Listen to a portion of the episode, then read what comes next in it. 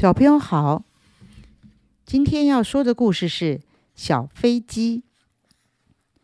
雨后，太阳又展露它的笑脸，树叶经过雨水的冲刷，显得翠绿光洁，而小草沾满了水珠，左右摇摆，还唱着歌。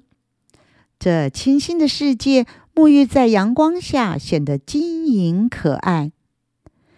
在这黄昏雨后的天空中，飞舞着许多小蜻蜓，它们一会儿上，一会儿下，左右回旋，姿势优美，仿佛在表演飞行特技。小平是其中一架小飞机，他快乐地和同伴追逐玩耍，兴奋地捕捉昆虫。他的技术比那些大蜻蜓毫不逊色。谁都喜爱这活泼可爱的小平。可是小平一直为一件事烦恼，那就是他从来没有见过自己的爸妈。他问过蜻蜓哥哥、蜻蜓姐姐，可是他们也都不知道。他看见母鸭带着小鸭子在池塘里戏水觅食，他很羡慕。他看见母狗身旁依偎着一群小狗在吃奶、晒太阳，他更羡慕。有爸妈的孩子多幸福啊！小平真是想不透自己的爸妈到哪儿去了，为什么扔下他不管？夜里，他睡不着觉，满天的星星在眨眼，他们是月亮妈妈的孩子。树林里，小河边，萤火虫在飞舞。他们是星星的孩子。我是谁的孩子？小平自己问自己。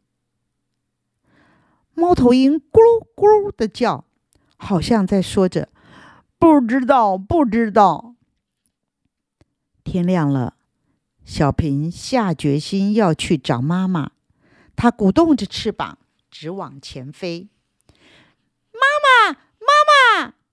小平看见天空上飞着一个形状和他相像的东西，他急忙的赶上去，一边叫喊。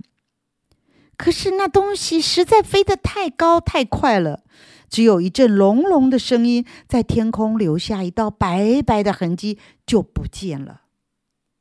小平只好再向前飞。他又看见了和他长得很像的东西，小平赶紧迎上去，只见一条线紧紧绑在这东西身上，线的那头拉在一个小朋友手上，那个小朋友一拉一扯，他又升得更高。小平费力的追上去和他打招呼，可是他不会回答，只是随着那条线一摇一晃。